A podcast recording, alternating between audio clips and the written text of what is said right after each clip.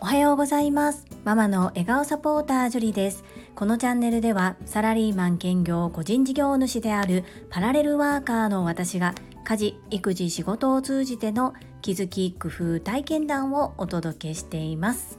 さて皆様いかがお過ごしでしょうか？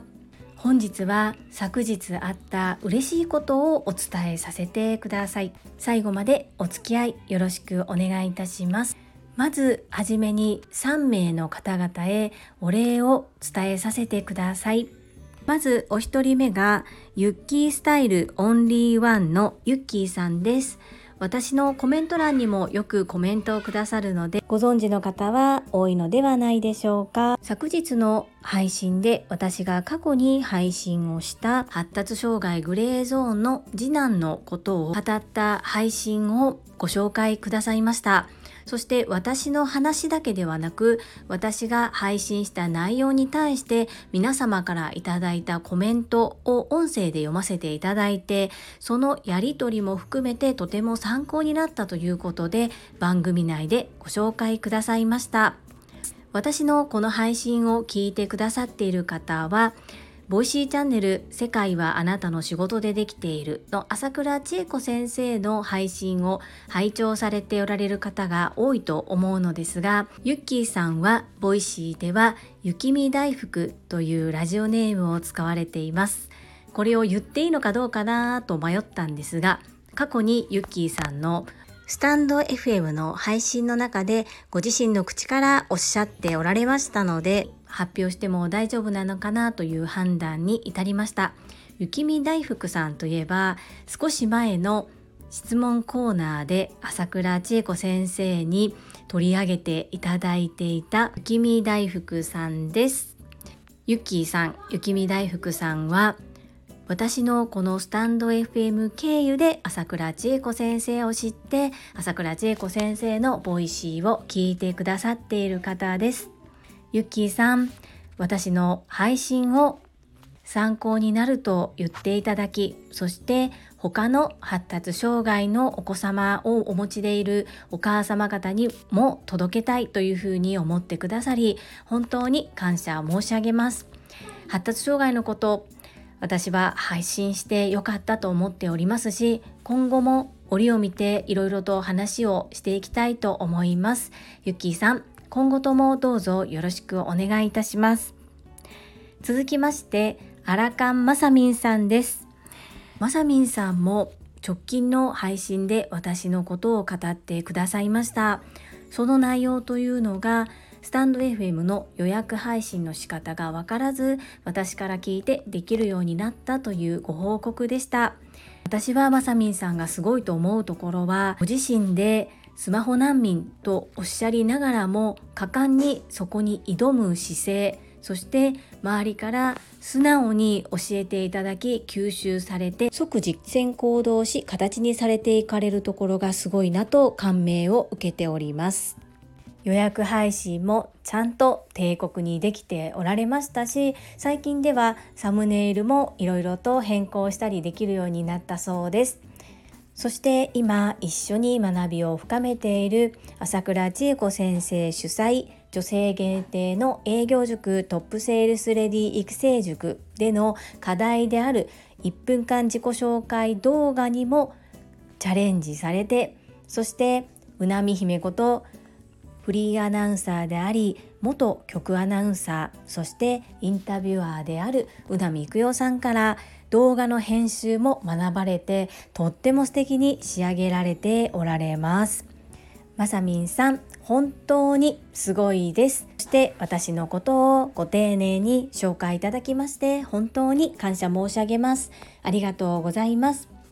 そして最後に昨日私の名前を出して配信をしてくださった日々のワオチャンネルのまみさんです。まみさんは昨日の配信の中で整理整頓に触れてお話をされておられました。その中で整理整頓といえば樹里さんということで私のことを思い出してくださいました。一般的には整理整頓お片付けと言われたら世界的にもとても有名でいらっしゃる近藤まりえさん、こんまりさんあたりが思い浮かぶのではないでしょうか。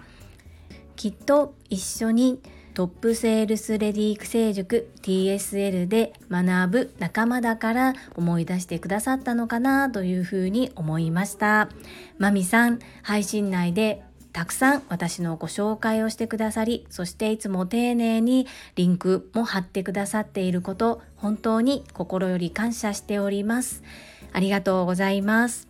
こんなに素敵な方々とつながれて私は本当に幸せです。さらにこんな嬉しさをかみしめている時に一本の電話が鳴りましたそれは昨年のちょうど今頃数ヶ月にわたりお片付けのサポートをさせていただいたクライアントさんからでした嬉しいことに前回のお片付けサポートで6割程度は整ったというご報告を受けさらに今度はもう少しやりたいことがあるので手伝っていただけないかというご依頼のお話でした。ちょうど私が今月末までに習得したいスキルお片付けの中でも書類整理に特化した部分そこの部分の力量が試されるところです。これはもうどう考えてもタイミングが良すぎるので必ず今月中に自分の学びを終了させてお客様サポートに当たれるように精進してまいりたいと思います。今日はなんだか私の嬉しかったことのシェアだけになってしまって学びという意味ではあまりご提供できるものはなかったかもしれないのですが前半の3名の方々へはどうしても直接お礼をさせていただきたかったのでこのような配信会とさせていただきます。ゆっきーさん、アラカンまさみんさん、まみさん、心より感謝申し上げます。そして今後ともどうぞよろしくお願いいたします。ゆっきーさん、アラカンマサミンさん、マミさんのスタンド FM の URL は概要欄にリンクを貼らせていただきます。ぜひフォローまだの方はフォローしていただき、私の配信と一緒にお聞きいただけると大変嬉しいです。どうぞよろしくお願いいたします。それでは本日もいただいたコメントを読ませていただきます。第387回実践行動 TSL での学びを実践した結果コメント返信にお寄せいただいたコメントです。テニスバカさんからです。樹里さん毎度。お菓子断食マラソン4日目突入したジュリスト会員番号3番テニスの人です。先日は私の質問について丁寧な回答をありがとうございました。りんちゃんの英語教育のことを聞いて思ったことがありました。それは継続するためには楽しいこと好きなことまたはどうしてもやりたいことしか続かないなと感じました。継続するためには上記3つのことを探す。それだけでいいんだと思いました。けどそれがなかなか難しいと思うと実践行動しかないですね。今日のコメント朝倉先生の Voicy 用に取っておけばよかった笑い。テニスバカさん素敵なコメントありがとうございます。やっぱりそうですよね。継続するためには楽しいこと好きなことどうしてもやりたいことそれがあればやはり継続しやすいのかなというふうに私も感じます。きっと朝倉千恵子先生の Voicy へはもっともっと素敵なコメントが書けるのではないかというふうに期待してお待ちしております。どうぞよろしくお願いいたします。続きまして中島みゆきさんからです。樹里さん、ハートの卵焼き素敵、おしゃれで可愛い、女子力高。私も朝倉先生から教えていただいた以来作らせていただいておりますが、ハートはないです。機会があれば教えてください。中島みゆきさん、コメントありがとうございます。あ、中島みゆきさんも作られてるんですね。ハマりますよね。美味しかったです。このハート、普通に卵焼きを焼いて、ただ切ってるだけなんですよ。中島みゆきさん。またお伝えさせていただきます。続きまして、泉さんからです。風を送る。とっても大切なことだと TSL で学ばせていただいてから日常生活にも取り入れています。何より自分が気持ちいいですね。それから食生活のことですが私も発酵食グルテンフリー可能な限り私と娘はペスクを心がけています私は豆類がメインです。樹里さんの食のお話に大変共感いたしましたので、またいろいろ伺いたいです。泉さん、コメントありがとうございます。風を送るなんですが、私やってみて分かったんです。TSL の中でやっても全然目立たないじゃないですか。みんな全員がうなずいているし、リアクションも大きく取ろうとしている。もしくは取っているんですよね。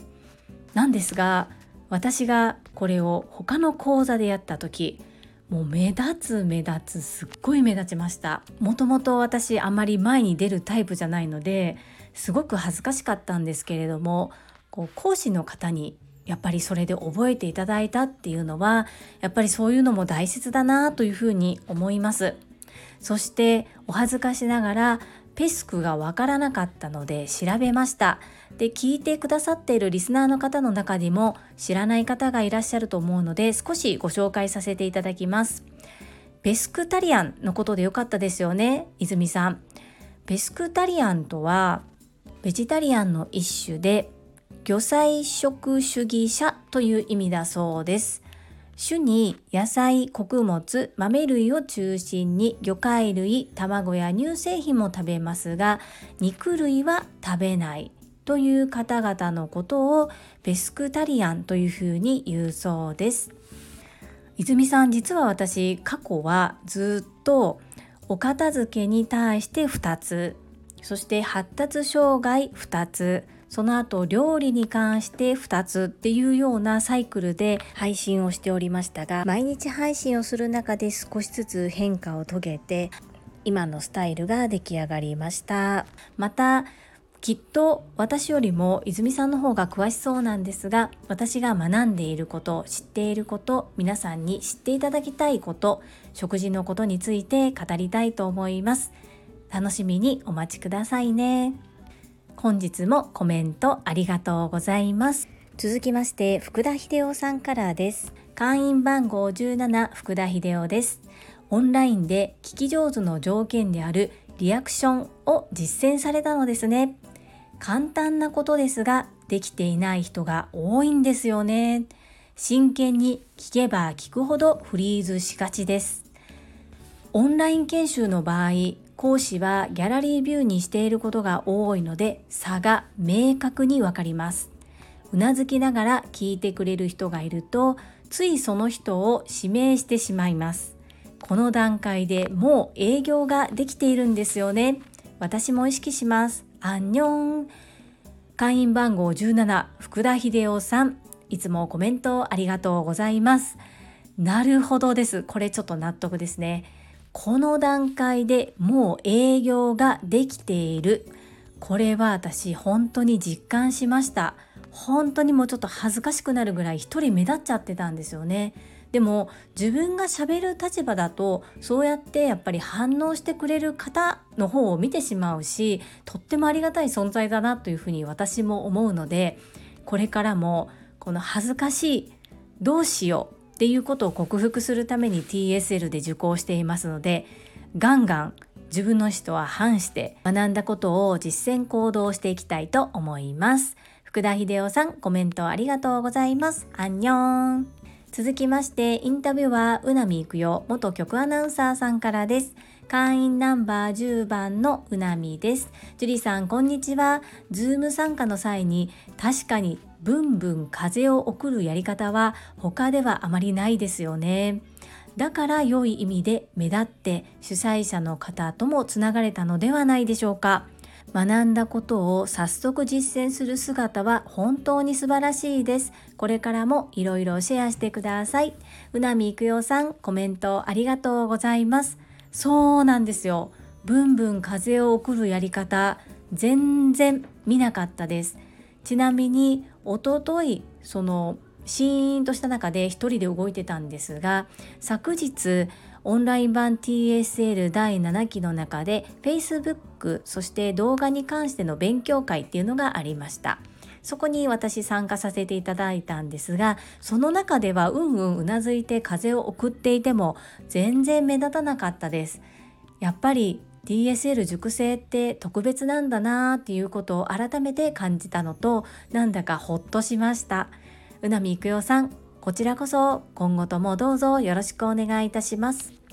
続きましてたまみさんからです。樹里さんこんにちは。ハート型の卵焼きとっても可愛いですね。ぜひ私も作り方を教えていただきたいです。Zoom でのあり方私も朝倉先生に学んでから意識しております。だけど意外と若い方、かっこ学生さんたちは自然とできていてすごいなぁと感心します。今の課題は背景です。自宅から参加することも多いので、外部の方、相手の時はバーチャル背景にして、社内会議はモザイクにしたりしておりますが、先生のどんだけ散らがってんだの一言に見せられる背景を自宅の一部でも見つけたいと思います。山美さんコメントありがとうございます。このハート型めっちゃくちゃ簡単なんです。普通の卵焼きでただあのちょっと形を切って形を配置を変えてるだけなんですね。後ほどお伝えさせていただきますね。そしてもしかしたら若い学生さんたちはオンラインで面談だったりオンラインで就職活動などをされているためそういったことを学んでいるのかもしれないですね。そして Zoom の背景ですが私も朝倉千恵子先生から話を聞くまではずっとバーチャル背景を使っていました。ですがデコ巻き寿司のレッスンをする時にバーチャル背景だとボケてしまって実際にうまくレッスンができないのでバーチャルを外してたんですね。そのこともあって自宅の一部をもうそのオンライン専用の場所にしていましてでその背景に映るものもあえて決めています。それでモザイクなしで私はお見せする形にしています。なので片付ける片付けない関係なくどんな時でもこの背景は維持できているような状態です。参考になれば幸いです。たまみさんいつもコメントありがとうございます。続きましてゆうこれたかさんからです。樹里さんへ TSL の動画の投稿。朝倉家の卵焼きそして Voicy でのコメント投稿。いずれもほぼファーストペンギンですごいと思います。樹里さんは引っ込み思案のリーダーシップを持つ意志の強い切り込み隊長です。いろんな顔がありますね。まるでアシュラマンのよう。ゆうこれたかさんコメントありがとうございます。TSL の動画は本当にたまたまですよね。ですがこう投稿の指示が出た時にすぐに投稿したいっていう気持ちはありました。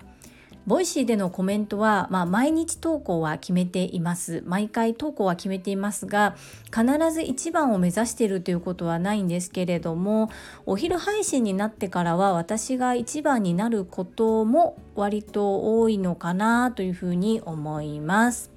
朝倉家の卵焼きは実はトラファミリーのところで私が最初に写真を投稿してしまったのでそのように見えたのかもしれないんですがまずは泉さんが作られてそしてスタンド FM で投稿されてたんですね。でそれを見て私もあもうこれは今晩の一品にしようと思って作りました。そしてごめんなさい。相変わらず漫画も読まずテレビもあまり見ないで外遊びばっかりして育ったおてんば娘だったのでアシュラマンがいまいちよくわからずに調べました。これはねきっとりんちゃんが好きなタイプだなというふうに思いました。きっとゆうこれたかさんとりんちゃんは趣味が合いそうです。コメントありがとうございます。続きましてともちんさんからです。ジュリさんおはようございます。ジュリスト会員ナンバー6のともちんです。朝倉団長直伝卵焼き、私も作ってみました。美味しかったです。我が家の卵焼きはお砂糖を少し入れるので、家族が好むか少し心配でしたが、息子からは好評でした。卵4つで作ったのに息子がほぼ1人で食べちゃいました。団長がおっしゃるようにポイントはごま油かなと思いました。我が家の定番レシピになりそうです。Zoom でのリアクション、学ばれたことを素直に実践されて素晴らしいですね。私も自分ではやっているつもりですが、思ったよりリアクションが小さいようですね。だからパソコンの横に鏡を置いています。日常の会議などで大きくうなずくのはなんだか照れくさくなるんですが新規開拓さんの講座では特に TSL 卒業生のリアクションは大きくて私まだまだだわと思っちゃいます。私も学びが生きてることを実感できるように自信を持ってチャレンジしますね。気づきと刺激をいただきありがとうございます。ともちんさんコメントありがとうございます。卵焼き美味しいですよね。我が家は塩の代わりに醤油を入れることが多かったんですけれどもこれからは朝倉家の秘伝の卵焼きもたくさん作りたいというふうに思います。私ねこう学んだことをすぐやらないとすぐ忘れてしまうんですよね。なので学んだことをできるだけ早く実践行動に移す努力をしています。そして TSL の中でやっていると全然普通なんですが外に出て同じことをやるとものすごく目立つということが分かりましてでも周りを見渡すとやっぱり顔が怖いです。なので私は自分が講師側に立つこともありますのでやっぱり受け手の方の顔表情見てしまうので私自身も気をつけたいなと思いながら実践行動に移しています。でもとても恥ずかしかったんですけれどもそのおかげで名前も呼んでいただけましたしそうですね30名近くいたんですけどその中で名前を呼んでいただいたんですね。でその後すぐに主催者の方とつながることができたんです。やっぱりそういった人との出会いのチャンスにもなるなっていうことを実感しました。ともちんさんもぜひ実践してみてください。よろしくお願いいたします。今日もコメントいただきありがとうございます。続きましてアラカンマサミンさんからです。ハードの卵焼きかわいい。うちも作りました。醤油をかけそうな夫にまずそのまま食べてと言って食べてもらいました。醤油かけずに全部食べましたよ。ズームで風を送るようにうなずく私を見て夫が動きすぎぞと言ったが男性は動きに目が行くと再確認できました。アラカンマサミンさんコメントありがとうございます。ハートの卵焼き本当にこれめちゃめちゃ簡単なんです。何にも技術いらないです。普通に卵焼き焼いて切ってるだけなんでまさみんさんにもぜひお伝えさせていただきます。そして旦那さん醤油をかけそうになったところを止めたんですね。でもそのままパクパク食べてくれたということは醤油がなくても美味しくいただけるということですね。よかったですね。そしてズームで風を送る 旦那さんがそれを見て動きすぎといったところがちょっと笑えましたがそこをまさみんさんはこうねなんでやねんって切り返すわけではなくって男性は動きに目が行くと再確認できたというふうに受け止められておられるところがさすがだなというふうに思いました。まさみんさんコメントありがとうございます。皆様本日もたくさんのいいねやコメントをいただけたこと本当に心より感謝しております。ありがとうございます。本当に励みになっております。最後に一つお知らせをさせてください。タレントのエンタメ忍者みやゆうさんの公式 YouTube チャンネルにて私の主催するお料理教室ジェリービーンズキッチンのオンラインレッスンの模様が公開されております。動画は約10分程度で事業紹介自己紹介もご覧いただける内容となっております。概要欄にリンクを貼らせていただきますのでぜひご覧くださいませ。それではまた明日お会いしましょう。素敵な週末をお過ごしください。ママの笑顔サポータージュリでした。